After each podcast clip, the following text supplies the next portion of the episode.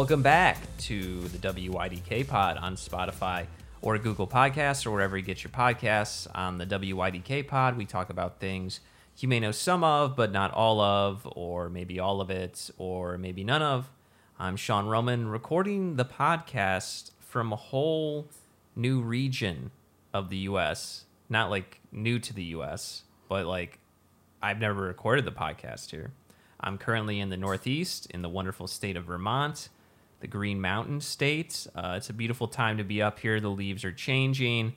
It's not snowing or negative 20 degrees yet, but I did see snow up on a mountain yesterday.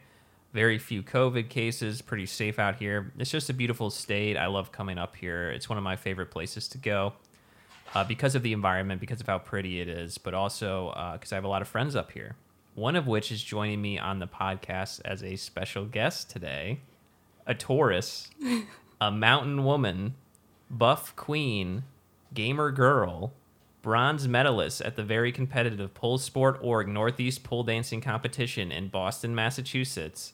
Recently engaged, a photographer's eye. Welcome to the show, Madison MacMahon. Um, thank you so much for having me. I have listened to this podcast, so I feel partially like it's part of my home. I also made the the cover design yes, for it. So. I forgot. We should mention that that you made the logo for the podcast for me.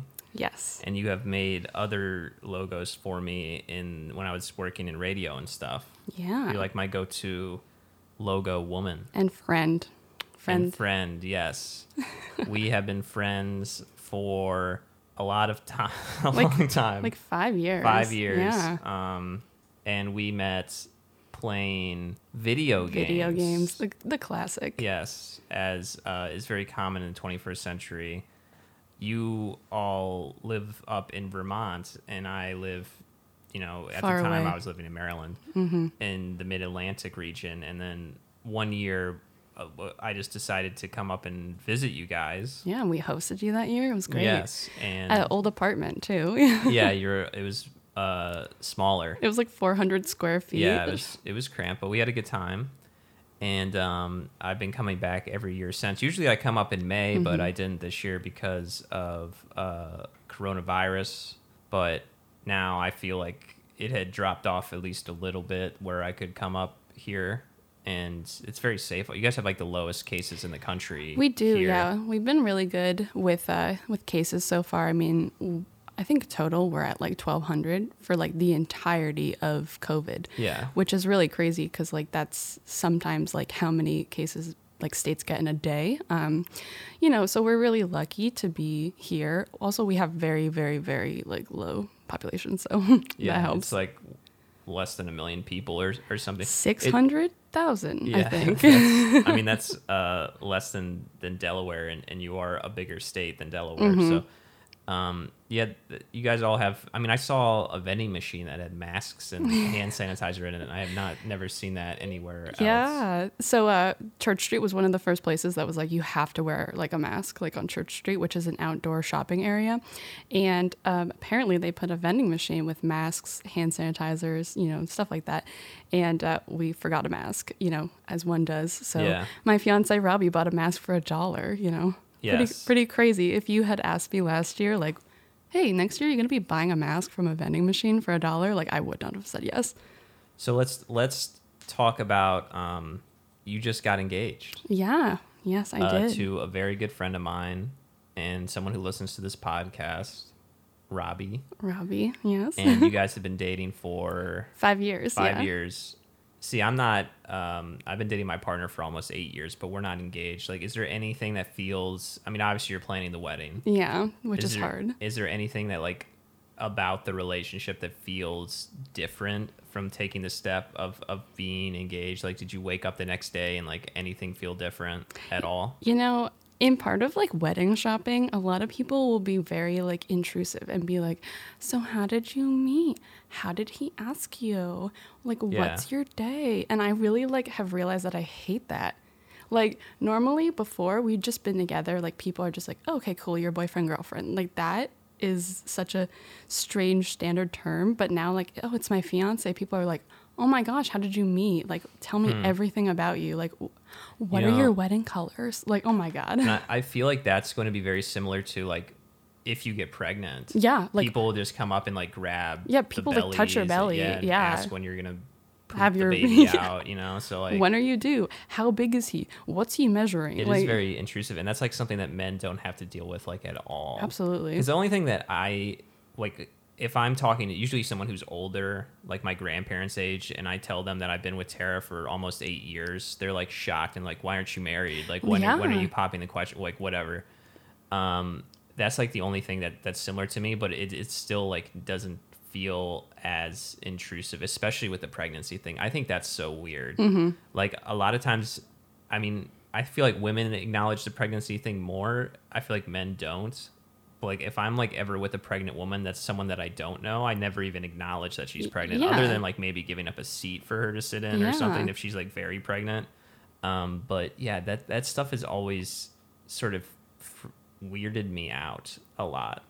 No, I, the biggest thing. So I work in the the wedding industry. I also do you know maternity photo shoots, stuff like that. So I see, I see a pretty wide scale of this, and like I feel like the intrusion really happens like once the baby is born as well.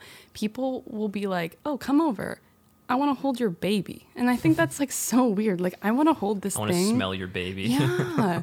like like people beg basically for babies. It's so weird. yeah. And I, I mean, I get it. Like, you want to like know what a baby's like before you have one, but like, I'm not like, hey, Sean, pop a baby out so that I Yeah. can like hold it I know. and decide really if weird. I want to make a life decision like that. You know? yeah.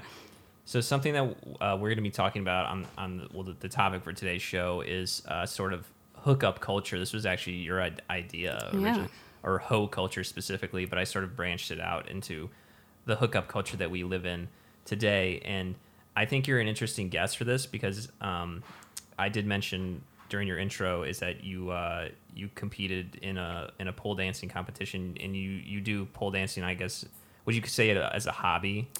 Yeah, you know, I really like the aspect of like the fitness of pole dancing as well. You know, a lot of people will call it like pole fitness, um, which is a So they def- don't use the term dancing. Yeah, it really depends. Um, you know, we're not stripping. That is like Uh-huh. a frowned upon thing to say. Like, oh, you're a stripper. Like, no, a stripper is a is a job, right? So like, this is the aspect of like learning how to move around the pole. Like, pole moves are very d- technically difficult. Yeah. So like, that is the the fitness aspect of it. Like, can you jump up? Can you do like a turn? Can you you know invert? That's when you go upside down. Um, you know, so there's a lot to it. Yeah, so I wanted to, to talk about the divide because obviously, uh, when people think of um, the pole, they think of like automatically like the um, the strip club, the like er- the eroticism Yeah. part of it, and obviously what you do is is, not that. Um, like, do you feel like when you, when you tell people that you are like you do do the pole fitness or whatever, like, do you feel like it's almost like got like a negative connotation to it, or do you feel like people are, are more accepting of it than you would think? Yeah, no. So I first started pole dancing like four years ago. I was just barely, I might, might maybe three. I was just barely like 19, right? So I decided, I saw like a bunch of things. There's only one pole dancing studio in Vermont. Um, so I went to there and I was like, hey, I'm a baby. Please help me. I want to dance. And, you know, they were like, oh, they welcomed me with open arms. I knew absolutely nothing. And I was so scared to tell people.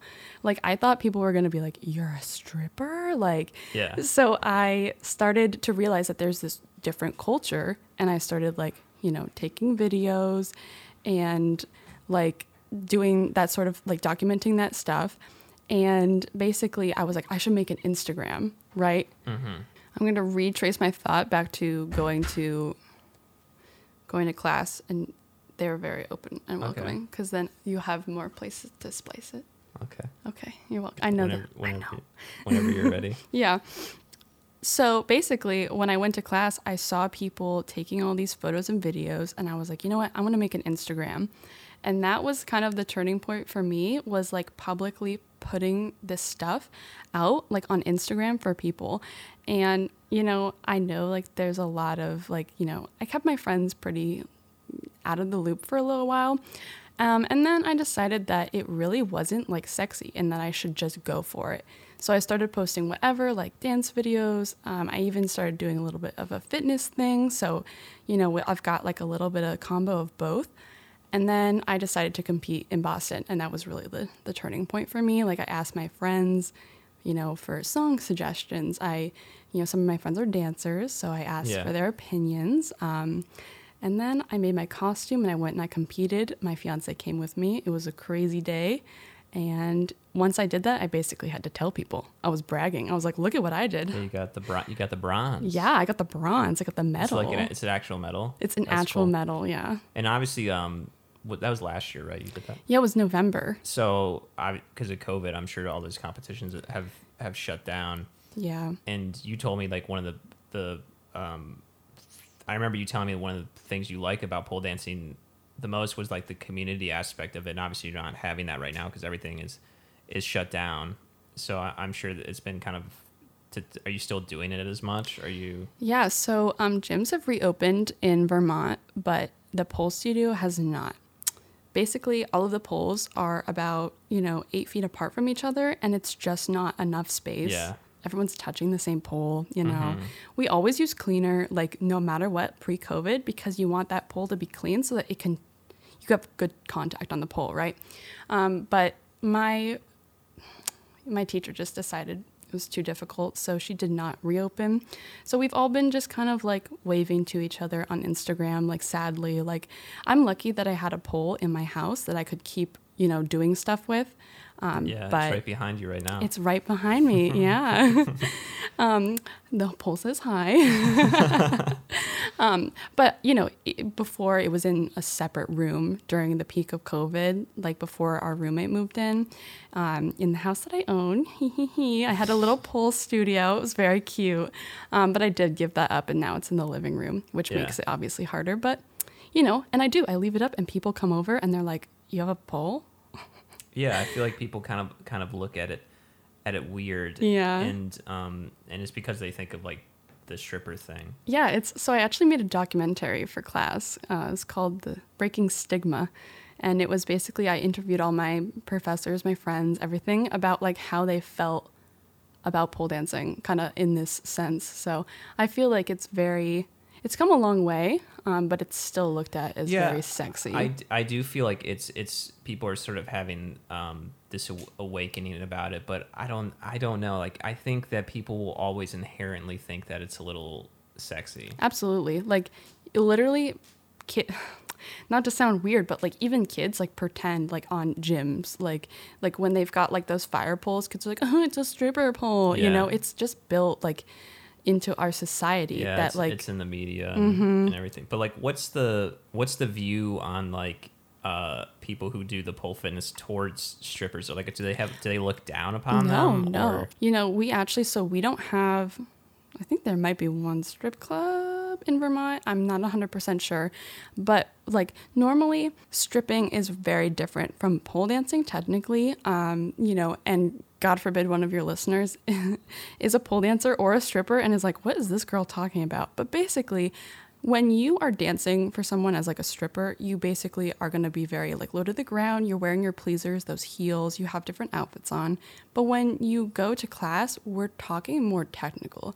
We're talking about how to do a proper invert or an aerial. And normally, you know, the strippers will tend to learn those things on their own.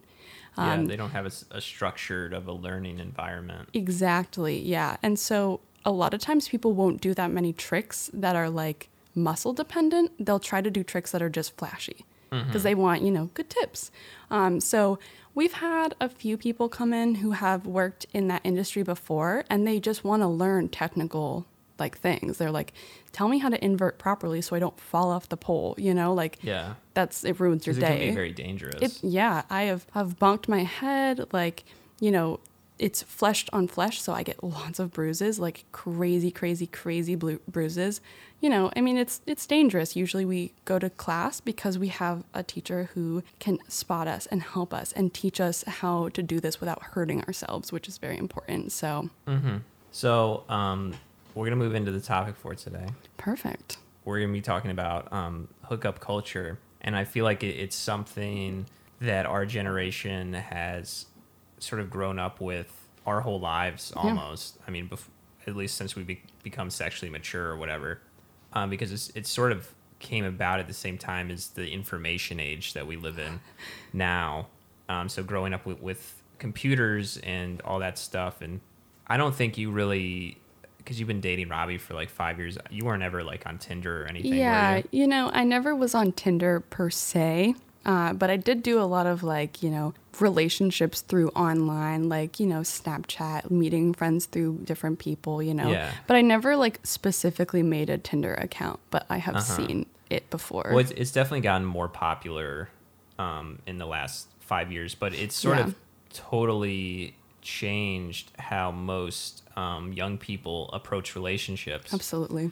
And I feel like it's it's gotten even more significant because we're like we're I guess In the pandemic, you mean? yeah during the pandemic, but also like generationally.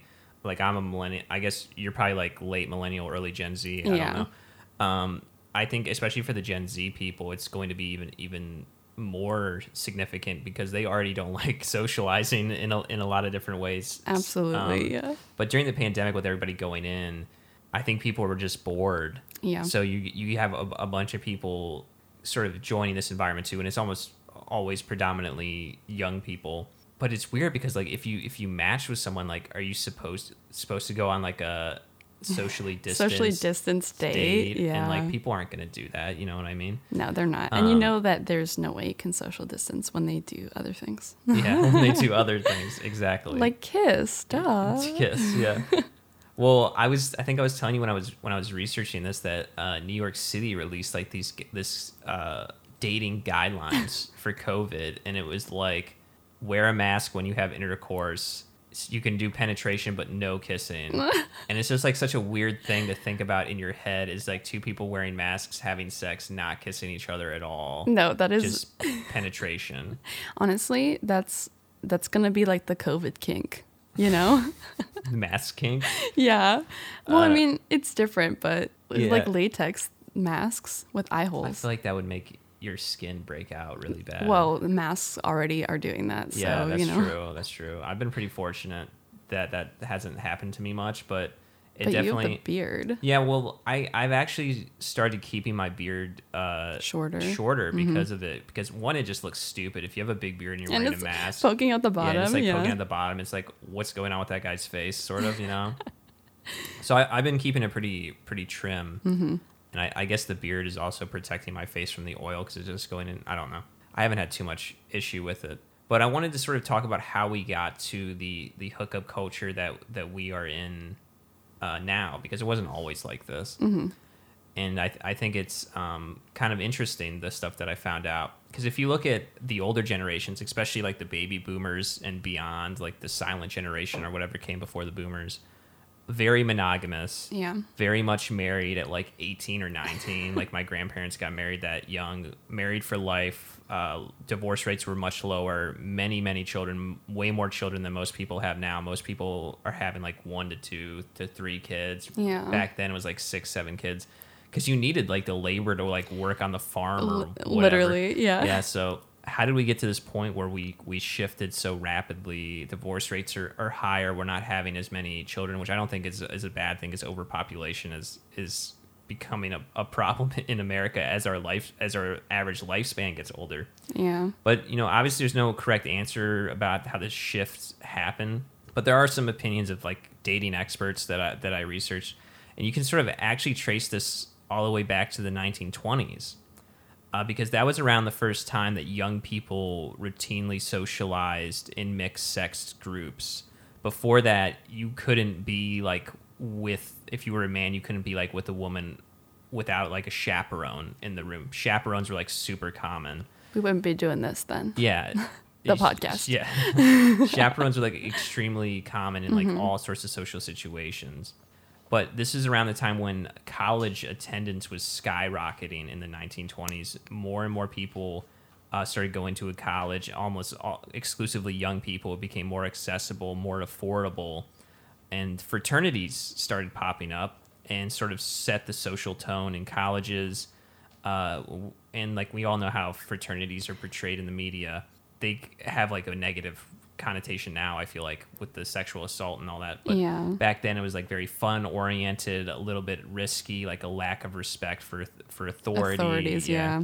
So back then, it was actually very common in the 1920s for people to date multiple people. In fact, having multiple partners was a sign of popularity. It wasn't a sign that you were like A a, slut or a whore or anything like that. You were cool if you if you dated around. And dating was very competitive.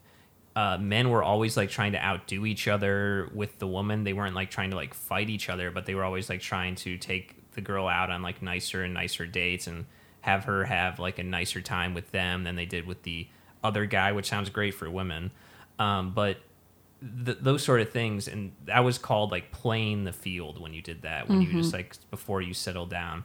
But then, you know, we hit the Great Depression, we hit World War II, and it becomes the opposite. It's an incredibly tough period in the U.S., uh, well, the world too, but U.S. specifically. So we shifted away from this like playing the field thing to what what they would call going steady, which was the term, which is fallen out of use pretty hard. Nobody says that anymore.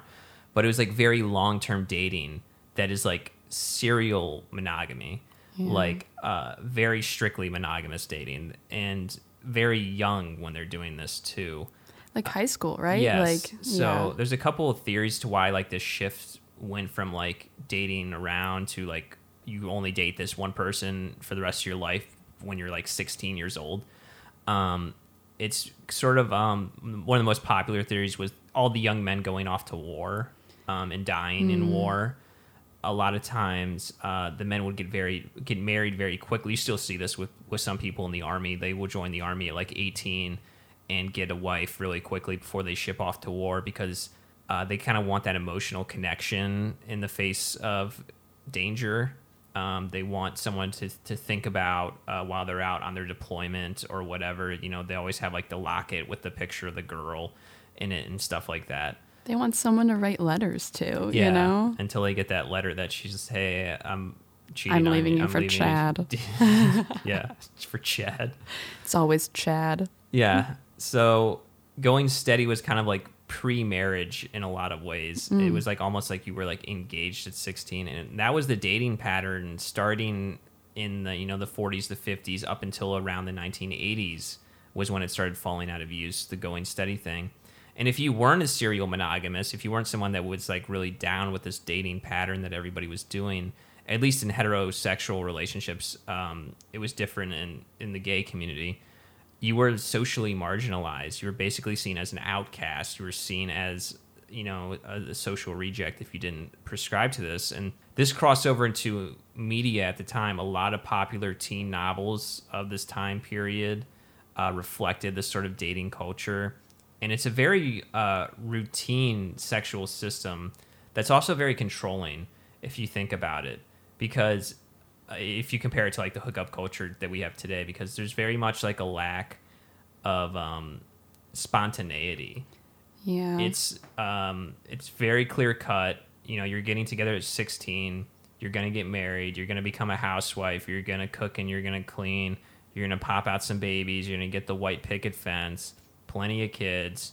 And hey you know that i'm not bashing that. Like some people want that still want that wanted it back then that's not it's a that's no problem at all but if you wanted something different than that Yeah, it's also like if you know that you want that, you can still like look around before too. You know, it's not like, hey, you got to pick the person at 16. You know, like now we're like, oh, you could like, you know, mess around with a few people and then like, you know, 20, you could pick someone or 25 or like whatever. Like, Yeah. I think there is definitely, I don't know, I think it, it, it leads to boredom.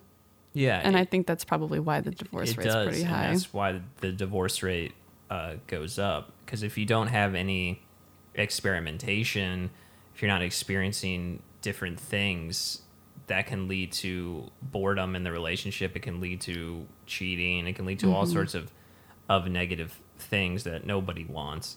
Well, I will. I'll share a little anecdote as well because uh, my parents actually met um, via a newspaper ad. My mom put out an ad for my dad basically. She was like, "Hey, I'm looking for a man." And my dad responded to this newspaper ad. I think he emailed her maybe. Maybe, maybe he called her and they had that ad framed on their wall. But then they got divorced. So It's really weird because like your parents are like how old are your parents? Um, I think my mom is gonna be 50 this year, and my dad is 53, and they were married like in 1995, I think. So that's But, like, 25 years. To like us, like the idea of of putting out a newspaper ad to Oh find God. someone almost makes you think of like the Isn't- 1800s yeah, or isn't something that like, like, that. it? It was almost like the equivalent of Tinder. Like my mom was like, "Hey, I'm looking for a man," and I'm pretty sure it was like kind of like, you know, I'm looking for someone who likes XXX or not that. I mean, other things, etc., cetera, et cetera. Yeah. And um, yeah, he was like, "You sound like a good girl," you know, like let's let's go steady or whatever. And Mm-hmm. they'd never seen each other. There's no picture in this ad. Like, Yeah. That sucks. imagine answering like a Craigslist ad. Like someone's like looking for a man, and you just like answer it. Like your parents would be like, "Don't do that." Yeah. You're gonna get abducted. Yeah, that'd be, that'd be nobody would do that anymore. At least Tinder, you can see people's pictures yeah, and maybe least, at get least who they catfished. are pretending to be. Yeah. So, uh, just a couple of statistics I found. A study in the 1950s found that three fourths of girls and more than half of boys in like uh, grades 11 and 12 in high school had gone steady, many for a year or longer. Uh, 1959 Ladies Home Journal article was titled "If You Don't Go Steady, You're Different," which is scary. oh my god. Uh, a study in the 1980s of a high school in Connecticut found 81% of girls and almost 70% of boys had gone steady. And in the 1951 Profiles of Youth, uh, they quote a high school principal who says, In this school, a girl either goes steady or she doesn't date at all. And after two or three dates with one boy, she's considered going steady whether she wants to or not. oh. So y- you didn't really have a choice Yeah. in the matter uh, and it's really weird and going steady often involved like the exchange of like clothing or jewelry which would be like you would wear it to like and that's like announcing your and it's like almost like getting an engagement it's ring. like a promise yeah object. so it, a lot of times it was like um bracelets or like a lot of times the girl would wear like the guy's class ring or like his His jacket. his Letterman jacket or something like that. And it's also really interesting because, as I mentioned before, like before this generation, the generation before that was not monogamous. They dated around. And so the parents of this generation actually sort of disapproved of the whole going steady thing.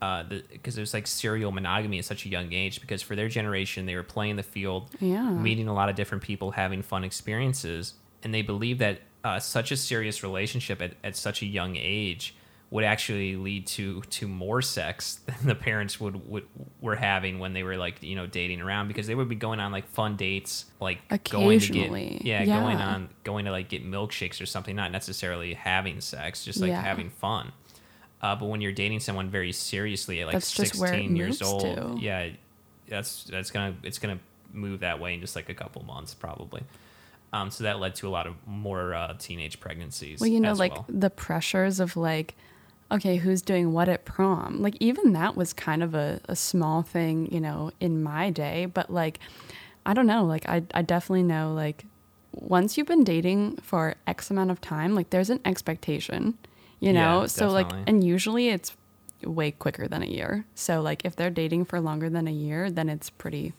it's pretty set in stone Yeah. almost. I mean, it, it's it's different in high school because um, you outside of high school, like if you're college age or something, you don't necessarily have to be to be dating to, to hook up, but it's much to, to have sex. Yeah. Uh, but in high school, it's it's much more likely that you're going to have sex with like your first boyfriend or girlfriend before you um, hook up with anyone that you're not in a serious relationship with. And it depends on the the pressure that the guy's putting on the girl, but it can be just like a few weeks if, if he's being a real asshole about it. Um, so yeah, it, it does happen fast if you get into like a serious relationship like that compared to like if you were just like seeing a few different boys and just having a good time. And if you ever felt like it was getting too serious, you could just call it off and just not see that boy anymore. Yep. But it's much harder to just like break up with with your significant other than it is to just stop seeing a boy that you don't have any sort of commitment to. You know and you I mean? probably go to the same school. They're probably in all of your classes. Like yeah, you have to see them for multiple years, maybe. Yeah. So it's tough. You see them at the supermarket, stuff like that. High school sucks. Yeah. All right, so let's. So that was like you know the going steady era. So let's talk about how uh, hookup culture got started. So it started around you know when the going steady thing started to fade. Not to say that it wasn't around in some in some ways before that, but if you were someone that participated in in the hookup culture before this time period, you were definitely a so- socially outcast. But starting around the 1960s is when we see the, the sexual liberation movement. It starts to pick up steam. And sex was moving away from like the idea of it was just a means to an end of reproduction and continuing the family line and moving towards an emphasis on physical pleasure. And I'm not saying that there weren't cultures before ours that were like that, but I'm just saying in in America, you know, especially in early American values, uh, very religious. We were founded by a lot of like religious um, immigrants that you know were fleeing so they could practice their religion. They were fleeing here. Yep. So a lot of religion, whether you like it or not, w- has been baked into American culture, and a lot of those types of religions were always focused on being uh, chaste, only having sex, you know, inside of marriage and stuff like that. So we start to move away from that, and there's a couple of reasons for that. There was a few censorship laws involving sexually explicit content in media that were struck down around this time.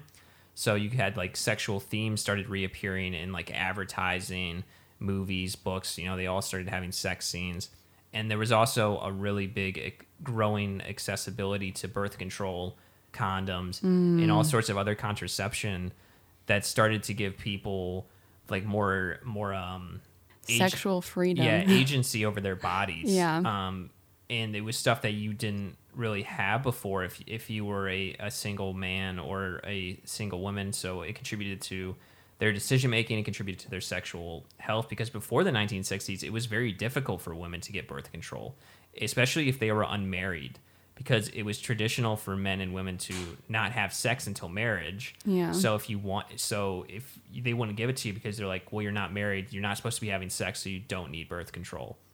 And that puts the woman in in a difficult position because of course men are still going to want to have sex with her but she can't protect herself and and that and that sucks Didn't they used to like have like the husband and the wife go to the appointment together to request birth control? Like it was Yeah. kind of like messed up. yeah it was like you needed an, an escort you needed proof that you were um in, like, Consenting to the birth control and like ready to Yeah, receive it. in a committed relationship and and stuff like that yeah Can you imagine like I'm f- dragging Robbie to Planned Parenthood? We're like, mm, I need to get my IUD inserted. I'm like, oh, I'm dying on the table, and he's just like, what the heck? So also in um, the 1960s is is when we really start to see the growth of. I'm not like an expert on this topic at Yeah. all, obviously, but the growth of like what I would call modern feminism. Uh, it's arguing that you know women should have complete control over their own bodies, and also that you know at this point men would always pursue the women, and that sort of shifts. We're like, hey, it's okay. Maybe the women can pursue men in some situations too, in the same way uh, that men would traditionally approach women. And there were a lot of efforts made to sort of change the negative attitudes towards women uh, that decided to have sex before marriage. They were trying to reduce the stigma of having premarital sex. And another factor you could argue that leads to sort of um, the growing acceptance of casual sex uh, w- was a huge rise in the 60s of female student enrollment in college. Uh, before the 60s, it wasn't really like that. When you get up to the early 70s, actually, 72, the number of women attending college in the U.S. was three times larger than it was in 1960, and that's just 12 years, three times the size. So, with many more women on campus, young people who don't have the eyes of their parents on them, they're unchaperoned. Uh, young people do what young people do, you know. So, and the women sort of base uh, their sexual script in college on the men. We're talking fraternities are still dominating college at this point, and fraternities were and you know still are all about uncommitted sex rather than developing relationships. So uh, the women, you know, they want to have fun too, so they start having casual sex just like the men, and unfortunately, they're judged more harshly for it than than the men are. So yeah, that's when we um, start seeing uh, a shift away from the going steady era to the hookup culture. And it's interesting that the different ways in the hookup culture that that I feel like we are we're we're getting to a, a more positive place with it.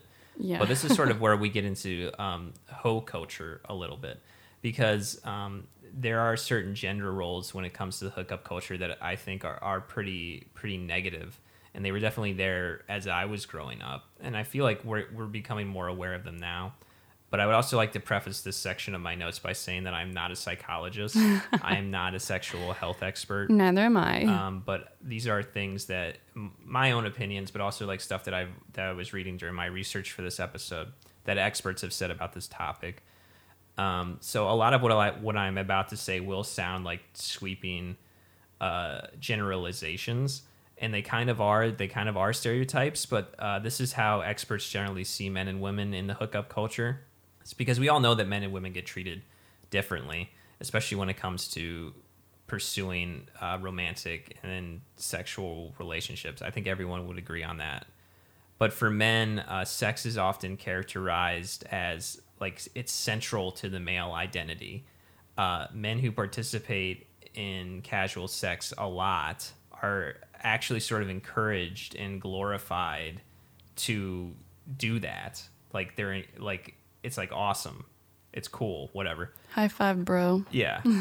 you smashed her, cool, bro. Yeah. Um, but often, if, if women do the same thing as, as that, um, they are seen as as less than, because women in the hookup culture we are in are sort of seen as sexual objects, and they're often assumed to be sexually passive. I guess wh- is what you would say when it comes to men. Mm-hmm. Submissive, Yeah, yeah. submissive.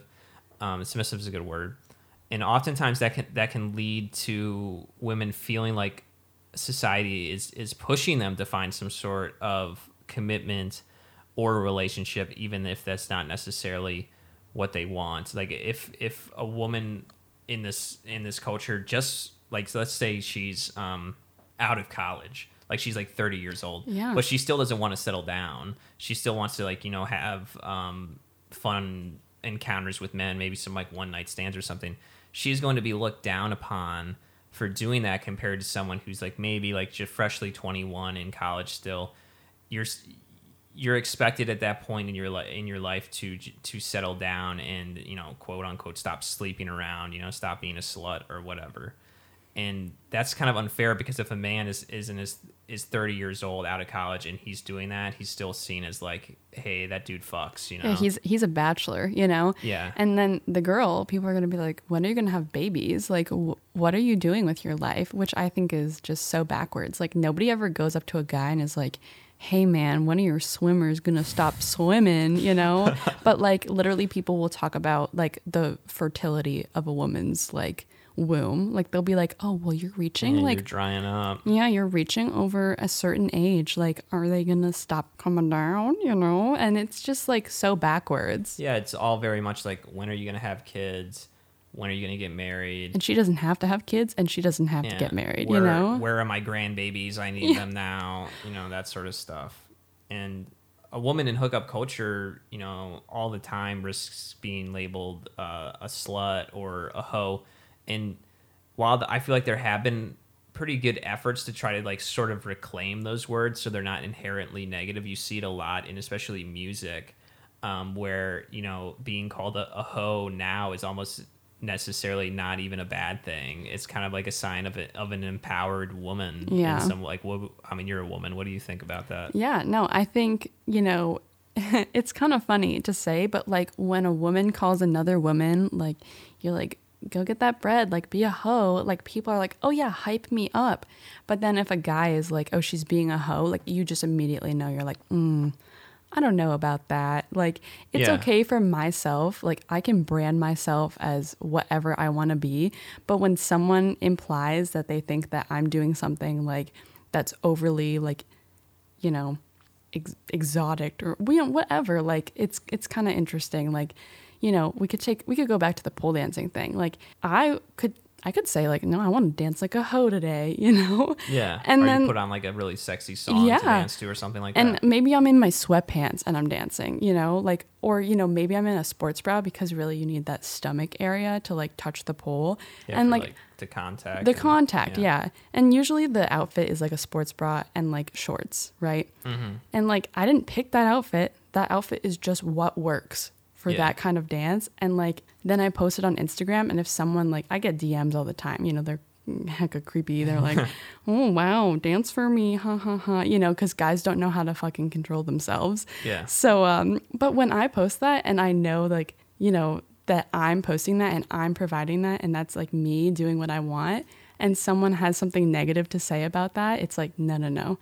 That was for me. I danced for me. I put that on I for me. good. Yeah. Yeah. And I wanted to do that, you know? Like, if I wanted to, I could dance to Ed Sheeran on the pole and like maybe wear all like long pants and like a long shirt and just like kind of dance and not even like do tricks. And that's And you would still probably get DMs. yeah, yeah. People are like, "Wow, I've never seen Ed Sheeran dance to so sensually before." you know, your sweatpants or, or whatever.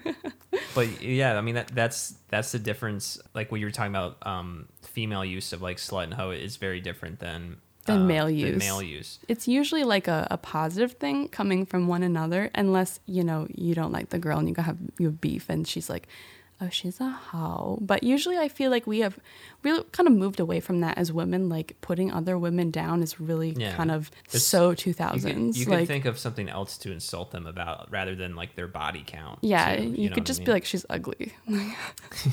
that's so simple. It's so She's just really just gr- just, ugly looking. just fix it.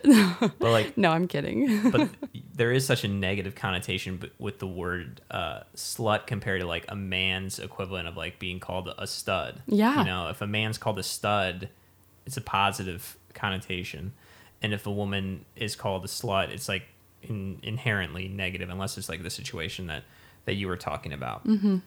So you usually men will I feel like in, in it, it has gotten better, like you said, but sometimes women do look down on each other in the hookup culture. Um, if they if other women like are feel like you know this other woman's sleeping around too much, she's a she's a hoe, she's just like, and it, has gotten better, but men don't really do that. No. like men will uh, only look down upon other men in our hookup culture that that we exist in if if the man is like actually not having sex. Yeah. if he's like abstinent or if he's a, a virgin uh, for because like for men, a man who cannot get sex is almost seen as inferior in a lot of ways. Even if it's just like a, maybe like a religious decision, maybe like a, a health reason, or possibly maybe he's gone through something traumatic that would make him not want to have sex. yeah.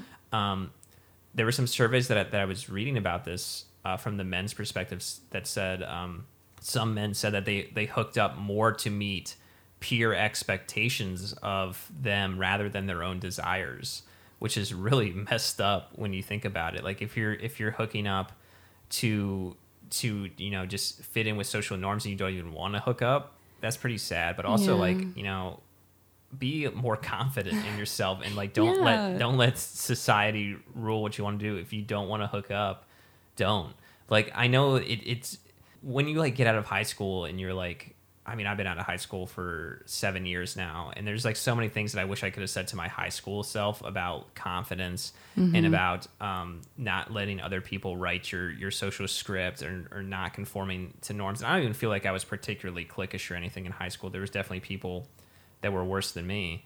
But it's just like it's such a big problem when you're young. Yeah. And that's right around the time that you you are starting to sexually experiment and stuff and it, it can lead to a, a, a lot of bad stuff. It can lead to trauma. It can but like that's why sexual education I think I think is is so important where we have to to to reach these kids especially the ones that are they're growing up in in this situation more so than we even did and you know just just let them know that like it, it's your decision Yeah. like don't let other people mess with you i feel like they're probably getting better about it i mean you have a sister who's a, who's a little bit younger than you She's 18. yeah Oh, she's 17. She's about to be 18. And um, you know, I I worried about that for a while because, you know, my sexual education from my like middle school, I only had it in middle school. I we didn't really talk about it in high school whatsoever. And my middle school conversation was basically like, here's a pad and here's a tampon and some deodorant. Good luck. Like, we did not talk about like penetration, like basically at Yeah. all. Um, so I think it's so weird to me that like we don't talk about stuff like that. I know they're high schoolers, but I really think that we need to have a conversation about like not even pressuring, but just like about like, you know, do what you want. Like, like this is kind of like how to, well, this is how to not have a baby. Like, I feel like Yeah. that's freaking important. But like also about like pressuring each other, you know? Because I remember when I was in like mm, junior year, my friend and I went to a party and we were like, ha, ha, ha, who's gonna hook up with someone first? Like we didn't even care like about who we were hooking up with. It Yeah. was like the body count. It was like who's gonna hook up with someone first, you know? Yeah. And I think that's kind of messed up because like we expected from each other that like we wanted to beat each other, you know? Yeah. um, which maybe was not the most valuable thing. And I wish I didn't, you know, think like that then. Um, but, you know, you were young once.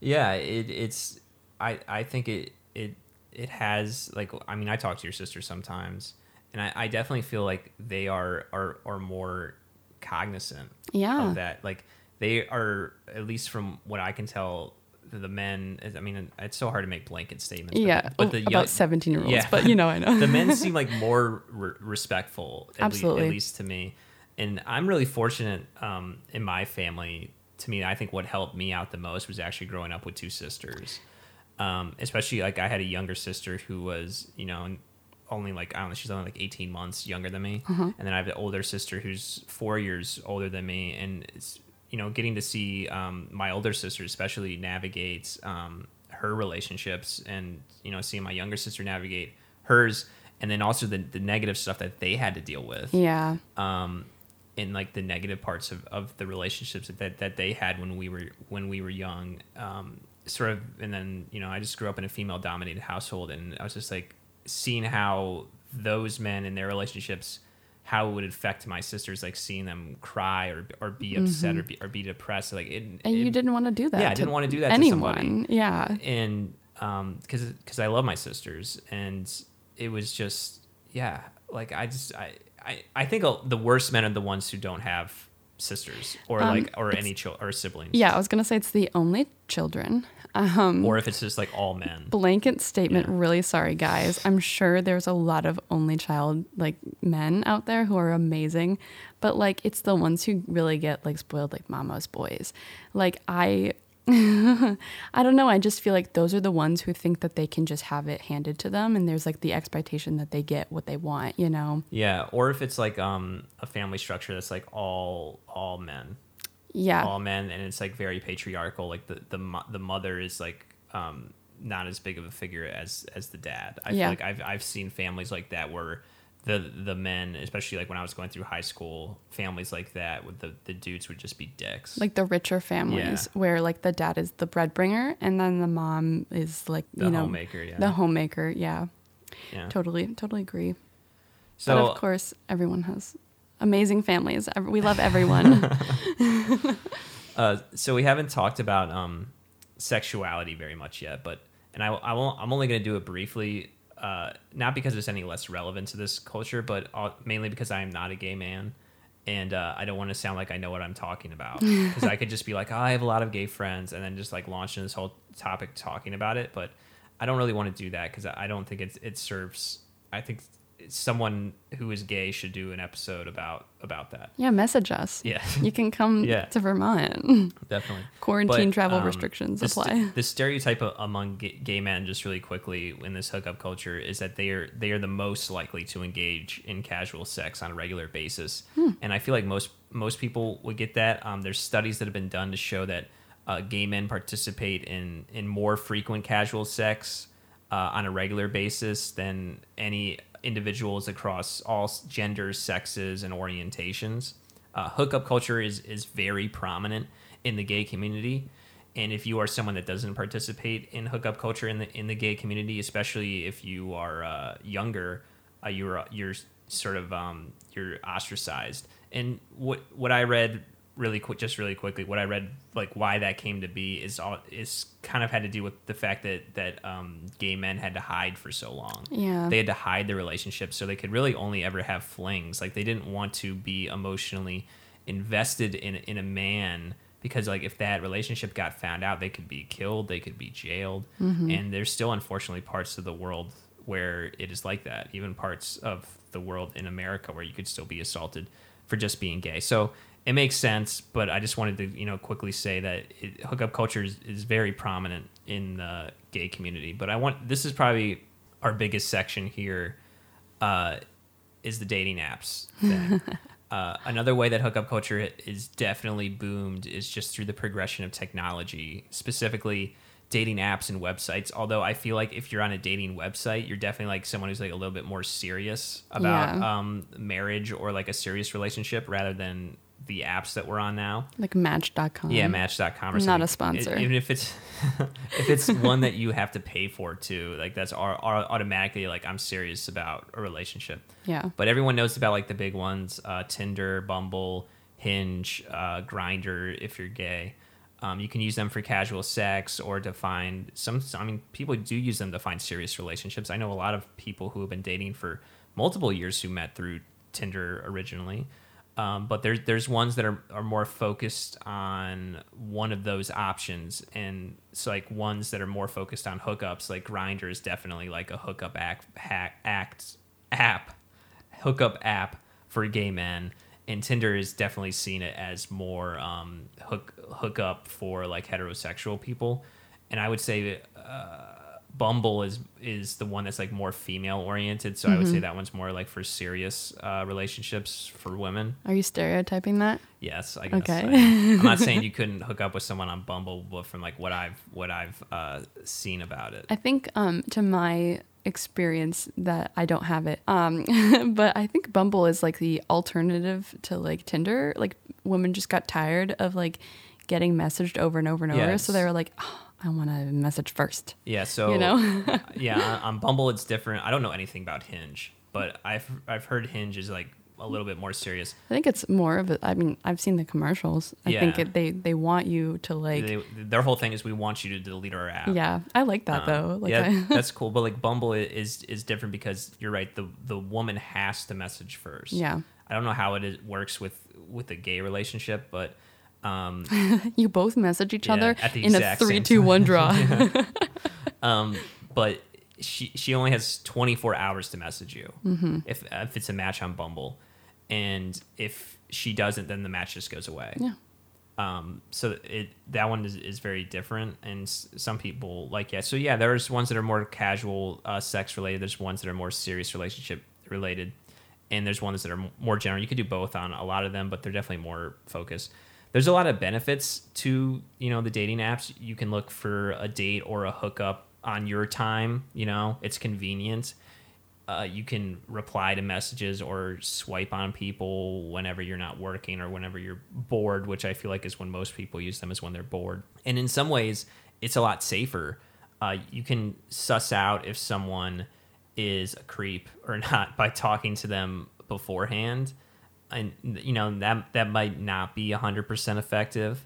Uh, but most of these dating apps now have other security safety features as well. I had a friend who was telling me about um, Tinder actually lets you now you can tell if you're going on like a Tinder date, you can tell the app like, hey, I am going with this person. Uh, we're going to this place at this time. And if there's like anything that happens wrong, you can just press like a single button on your phone and it will contact like the police or it'll call 911 for you or let them know that you're you're in trouble and it, it's kind of nice to see them develop these these safety nets, um, especially for women because they're the ones who who um, need probably need this more. But so it it is safer, and you know if you are someone using these apps, I would encourage you to like talk to someone for like at least a few days before going on a date with them, um, just so you, I feel like multiple days to sort of let you figure out if they're like a psycho or not. Yeah. Uh, I, I to go back to the 911 thing, um, you know, there's probably a reason that they need that in the app. You know, I'm yeah, not like saying something must have happened. yeah, I'm not saying every person's bad, but like, you know, sometimes I go to shoots with people that sound a little sus and I, I dish out that info, let people know where I'm going. Uh, you know, I know that's not a date, but still meeting strangers, like this Tinder guy, he could, he's a stranger, you know? Yeah, Like, you always want someone to know where you are. yeah. And I mean it's it to me it's like the digital equivalent of like if you go on college uh, if if you ever been on a college campus like almost every college campus has like those emergency phones Those blue light things. Yeah. yeah and it's it's just like the digital equivalent of that and I I think I think it's smart and it, and I think it's necessary honestly Share your location with your friends Yes. too. I feel like that's that's very efficient. yes Oh, I but agree. obviously nobody needs this ever because everyone has amazing dates. Don't worry about it.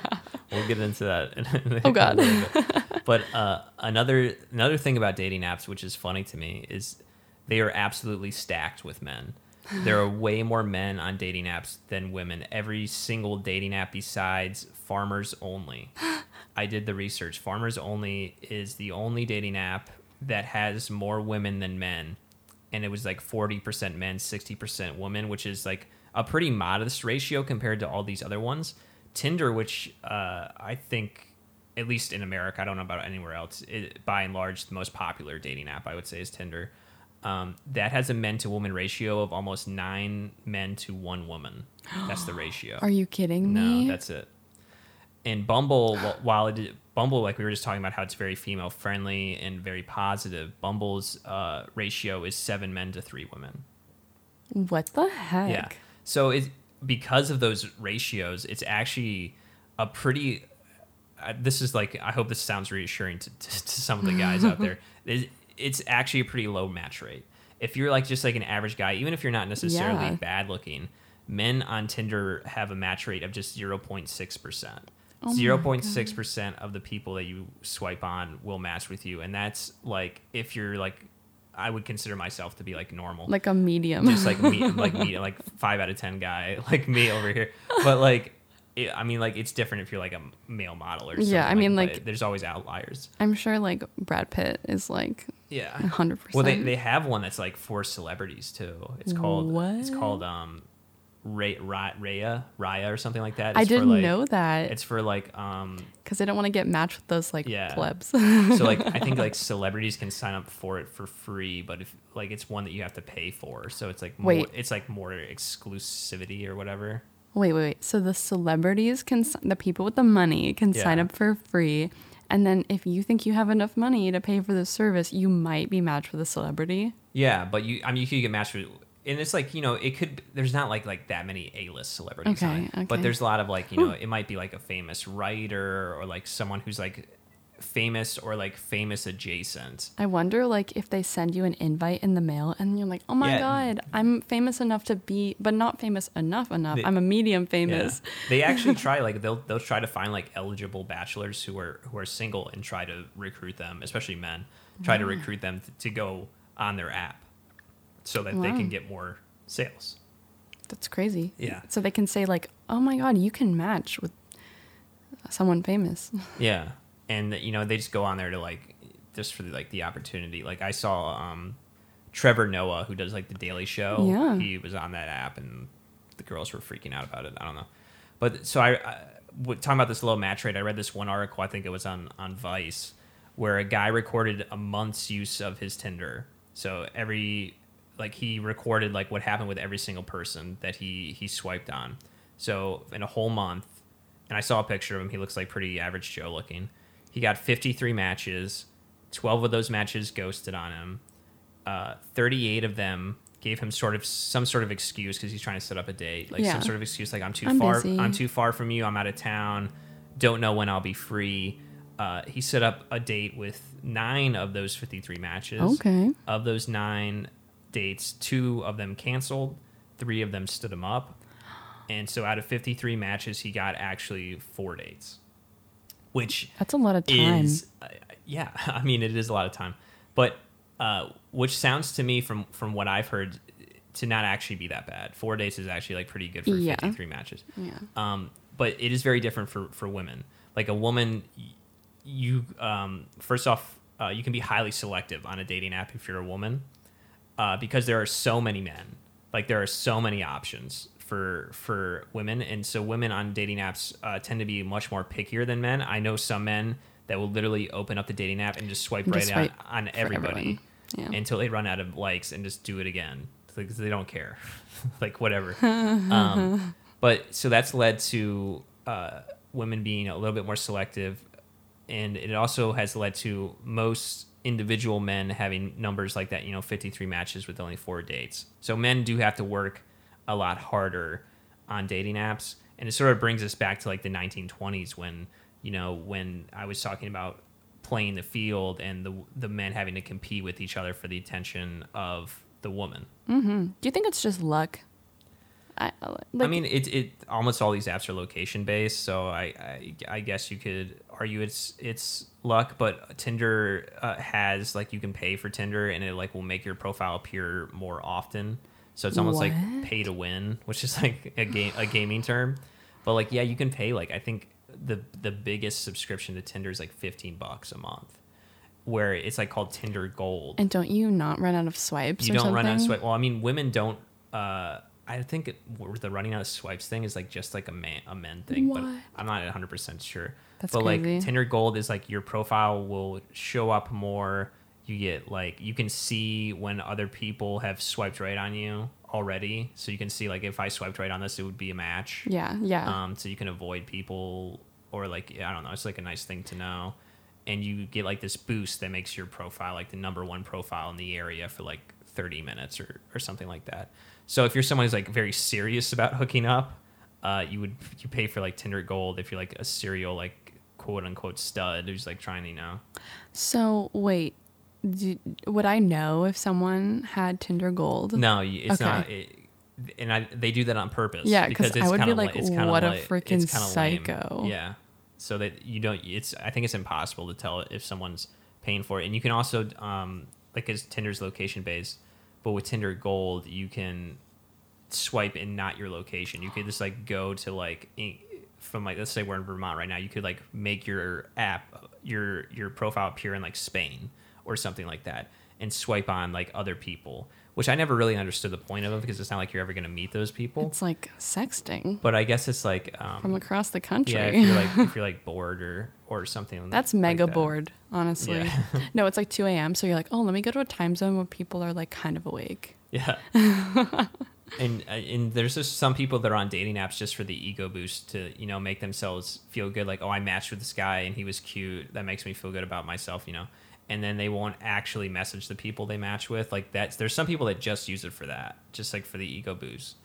Um, or they do, like don't have any plans to meet up. Maybe they'll chat but they're like I'm not actually gonna hook up with you but like talking's like kind of fun or it's leaving my boredom or some something like that.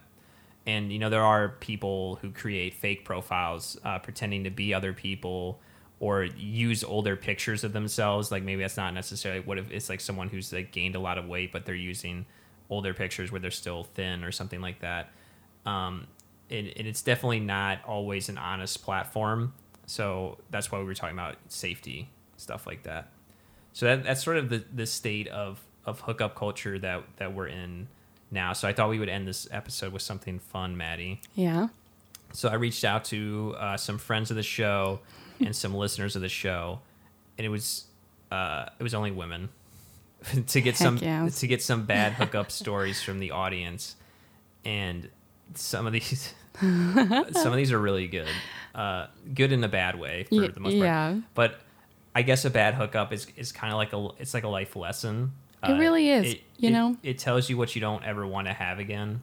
It's, it's like a bad job. You know, you like work at McDonald's when you're like 16. You're like, man, this sucks. But now I know that like I'm gonna go to college or like you know pursue a career so I don't have to work here for the rest of my life, kind of deal. Yeah. Dead serious. No, I'm. I'm. You shouldn't regret any of the things that you've ever done. I think you should just think of them as life lessons. Yeah, it helps you sleep at night at least. Right? Yeah. So, all right, let's dive in. I have 11 different stories. You haven't seen any of these. Some of them are longer than others, but I'll just get your reaction to them as I read them off. All right. So, I'm going to be re- reading from the perspective of like the person who sent me this. yeah. So, okay, first one. I hooked up with a guy who lied about being an only child the whole time we spoke. And then on the first date, he told me his sister drowned in the family pool when she was three and it ripped apart his whole family and drove his parents to cheating and divorce. That's the first date. Do you think that's just a sob story? Like, I don't know. Like, do you think that it's like a it's like a play to like try to get the girl to be sympathetic Oh, you don't- sleeping with him? yeah, you don't you don't lie about a three year old drowning. I feel like unless you're a psychopath. Yeah. So that's the first oh God. First one. The second one, uh, this dude I brought home got too high, fell asleep on my couch for three hours, asked asked me for socks and a blanket, and then asked if I had any specifically if I had any chicken cutlets that I could cook for him. Chicken breast. He, you, he's probably like a power lifter. He's like, oh, I gotta eat clean. yeah, that one. And then this other one's really short. I hooked up with a guy who told me he has a dinosaur in his pants. That's some bad sexting right there. Oh my God. But she did it. Yeah, she You did know? it. I don't know. this next one, uh, I hooked up with a guy who told me he could only love a Latin woman while I was naked on his bed, and I am not Latin. Some people are just really stupid. Yeah. Sometimes boys say really stupid Yes. things, and girls do too. But you know, I feel I feel like it's always almost always worse with the men. yeah. This next one, I went to my first house party, completely unfurnished house, nothing to drink. I took a dude's virginity on a dirty carpet and got rug burn. Oh. oh God. That had to have hurt. yeah, I'm sure. Yeah, rub some lotion on that one. Uh, another quick one. I got naked in front of him and his nose started bleeding immediately. What? Yeah. Apparently that's a thing for some people. like, like the blood flow issue. Yeah, I mean, we just watched We just watched some powerlifting. actually, powerlifting, yeah. which was actually interesting. But there was one guy who every time he lifted it, and they're lifting like a, a thousand pounds or whatever. But this, every time this guy's nose just started bleeding, like Yeah. gushing blood, and that's because of the pressure, I guess. like Michelle Shevlikov eh. or something like that. I I very Russian. I know. so sorry. I don't know the situation with how it happens from sex, but that's really weird. It, you know that like half a cup of blood that goes down there just drains it out of his. It's got to come out. So I don't Yeah. know. You think it would be the opposite, like that he'd pass out, but Yeah, maybe. that's interesting. All right, so number seven. One time I was seeing this guy who could only get off if I wore my pants at my knees and flexed my butt. and if that didn't work, he'd ask me to pee. And I continued to date him for three years. Oh my god, no. that poor girl. Yeah. Oh, that was a girl. Yeah, it was a girl, right? Yeah. Yeah. Okay. Mm. Wow. Yeah. So we got a, a couple left. These are these last ones are really good, and uh, they are all from the same person. I'm not going to say who it's from, but they're all from the same person. And this girl's had a wild sex life.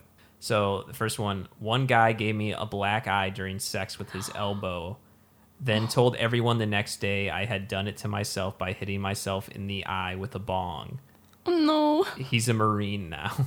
all right, next one. Oh my gosh. A guy spent the night with me at a friend's house while I was dog sitting. We passed out on the couch, and unbeknownst to me, he pissed himself during the night.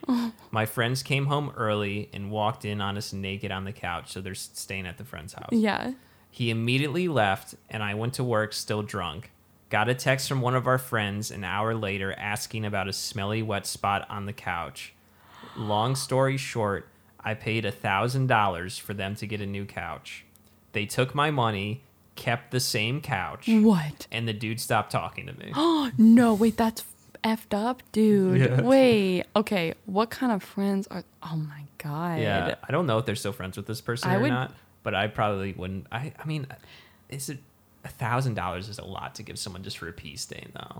Okay, I just want to let you know that one time my mom's puppy was over. We were puppy sitting and it peed on my couch, and I was able to deep clean that with like a fifty dollar like cleaner. Yeah, just, Like- like you could offer to like clean it for them. Like, Yeah, you don't wanna go- totally. or, like go buy the equipment or whatever. But like a thousand dollars. And also, like Sean, if you peed on my couch, I would not make you buy me a new couch. That's freaking rude. Turn Yeah. that pillow over or something. Yeah. Like, I don't know. Oh I hope gosh. I hope she's not friends with these people anymore. I don't know though. okay, so number ten. This guy I thought I was actually going to date was over hooking up with me after he had been out at the bar across the street from my house. I he told me I was the best he's ever had at least a mm. hundred times while we were hooking up. He got a text in the middle of sex kept texting while I was literally on top of him. then he got really weird all of a sudden and left. I found out a week later on Facebook that he started a relationship with a new girl. A year after that, he came up to me at the bar, wasted, said I was still the best he's ever had. But that night, his now girlfriend was blowing up his phone demanding that he define their relationship right then and there while I was on top of him. so that's why he left in the middle of sex. And apparently, he called the other girl while he was standing in my yard and asked her to be his girlfriend. No. it's been almost four years and they're still dating. Oh my god. No. Can you imagine that happening? Um, that is actually insane. Poor, poor everyone. I feel like. Do you, do you think he told the other girl like, "Oh yeah, man, no, I'm I, I so feel like he. I feel like he didn't. I feel like she Oh. had no idea that that happened. I feel like she was probably fed up with him, probably for a good reason. And like she she sent him an ultimatum, and you know the people say you shouldn't give ultimatums in relationships, but I mean they're not even in a relationship. She's just kind of like I need to know if I want to move on or not. Yeah. And she thinks you know he's not you know having sex with another girl right at that moment. literally at the actual second. Oh my god. Well, people who just look at their phone anyways, like during sex, like what are you doing? yeah, be in the moment. Yeah, turn it No, off, for silent sh- mode. For sure. All right, so last one. I hooked up with this guy in my garage because I didn't want him to come inside my house. It's a little weird. Uh, we fucked in the garage, and then I made him leave. The next day, my friend asked if her and I had taken any cute pics the previous night. I gave her my phone to look through, and she found a video in my phone. Thinking it was a fun drunk video of us two we had taken, she started playing it. Turns out the dude had taken a video of him and I fucking in the garage on my phone. A secret sex tape without my knowledge, but he did it on my phone. Um, excuse me. Isn't that so weird? I mean, maybe he was like, I don't know if he was like drunk or what. Like, why would you do that? Because the person's just gonna find it and know that you videoed them without their Um, knowledge. okay, my bet is that he thought it was his phone, and you know how you can just swipe up on the camera on people's phones. Like you don't have to unlock most Yeah. phones to take pictures and videos. I'm pretty sure he thought he was doing that on his. But like, I feel like That's I- not okay, if I- if listeners. I Don't do that. Yeah, don't don't ever video someone without their consent. But um, I feel like at least with me, like if I pick up someone else's phone and just like holding it in my hand, I immediately know it's not my phone. Yeah, But like- this guy was obviously not very smart. Yeah. Um, well, obviously because they were in the garage and not in a bed. yeah.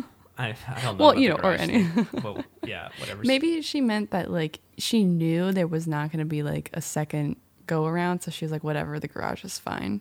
Yeah, maybe. Like we can't even be bothered to like give him a glass of water. Like no hospitality here. yeah, so those last four are from the same person, and uh, I'm happy to say that she's a, in a in a much better relationship now. So Thank good, God. Good for her, and uh, I'm proud of her for getting past all these horrible, horrible stories. all right, so I guess that'll that about do- does it for the show today, Yeah. Maddie. yeah.